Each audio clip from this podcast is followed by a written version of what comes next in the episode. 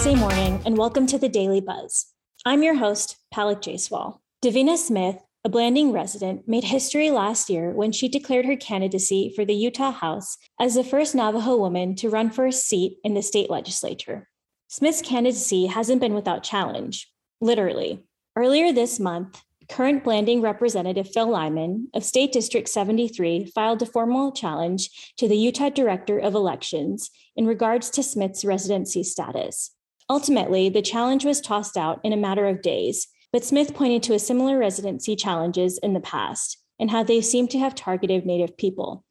Smith said, and I quote, using political trickery to deny Native people equal opportunities to vote and run for office is, sadly, a standard practice in San Juan County's history. Next, State Watch reporter Daedan Olander talks with editor Jeff Parrott about his reporting on Utah technology companies who have employees in the Ukraine.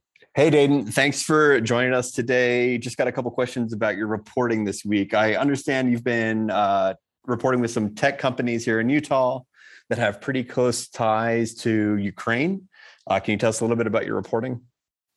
Yeah, thanks for having me. So, the first person I talked to was a guy named Mark Newman, um, and he's a local entrepreneur. He first started a company called HireVue, um, which you may have heard of. And then he moved on from there and started another company called Nomi Health, and that one's current. Uh, he's the current CEO. Um, and he kind of gave me a brief background about what what this history has been like between Ukraine and Utah, and, and it's been going on for well over a decade now. Um, and so, obviously, with with Utah's burgeoning Silicon Slopes and its its tech industry, which is up and moving now, it's it's really found itself in need of qualified tech employees, software developers, engineers, those types of people. And something that numerous numerous people stressed to me throughout this process was how hard it is to find qualified people. And so uh, to find those people, they've, they've actually turned overseas and these people in, in Ukraine have this connection with Utah. And so for years now, they've they've been outsourcing work to these Ukrainian employees. Um, and it's it's been working really well, obviously, up until up until a few weeks ago when this invasion started. Yeah, we're a few weeks into that invasion now. Like you said, have the companies here along the Wasatch Front been able to get a hold of their employees? And how are they doing? Yeah, they have actually. So again, I, I haven't talked to everybody on Silicon Slopes, unfortunately, but the ones I have talked to, they have been in pretty much constant communication with their employees. I mean, on a daily basis. Um, some of them and again that's that's the rule and there are exceptions to that rule. Uh, when when the invasion first started some of their employees obviously had to mobilize from from different parts of ukraine to poland and to greece and to other places. Um, and so sometimes they said you know we're we're going to be gone for a few days. We'll be in touch later whenever we can.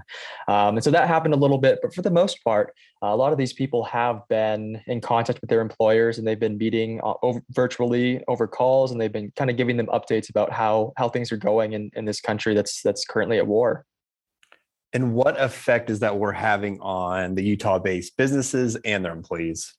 So that's that's tough they so far it's not been too drastic fortunately. Um, a lot of these people like i said have been in contact with their employers throughout this invasion and so they, they've been continuing to work. Lviv where a lot of these people are based is, is more towards the polish border over towards the west versus uh, kiev which is more central which which has been getting shelled constantly. Um, and so so far they've been continuing to work actually.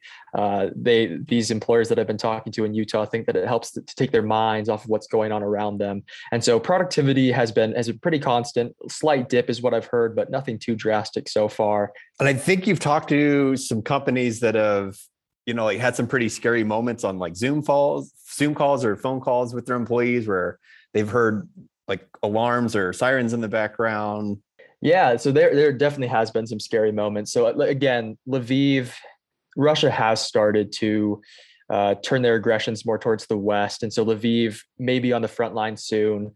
Um, but I mean, the air sirens have been going off constantly um, across the country, and so yeah, during some of these calls, they've been interrupted by these air raid sirens, and and some of the people on the call say, "Hey, we have to go now. We have to go get somewhere safe," and others on the call don't even log off, and so it's it's been it's been crazy for everybody involved.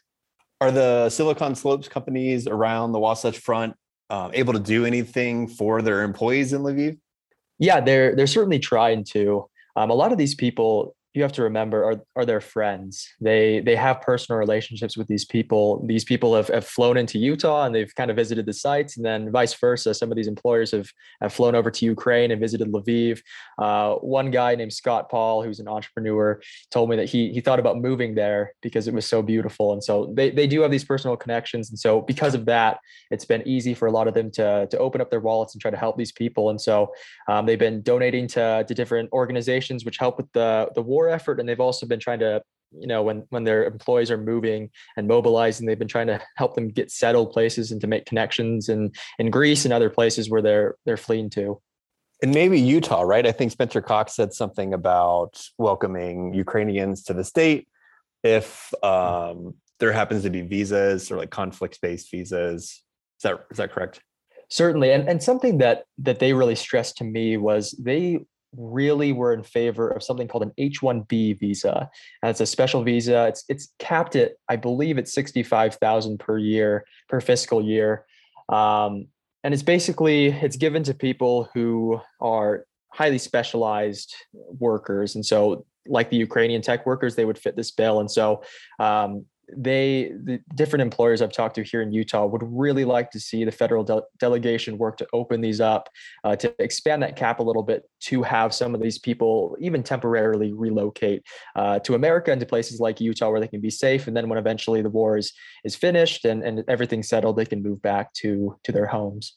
Thanks, Daedan. That story is currently out in the midweek print edition and will be online at sltrib.com tomorrow. Hey, Palak, it's Jeff again. You've worked at the Tribune for a couple months now as a culture reporter, and recently I've covered everything from book bans, local music, and the return of the Love Loud Festival.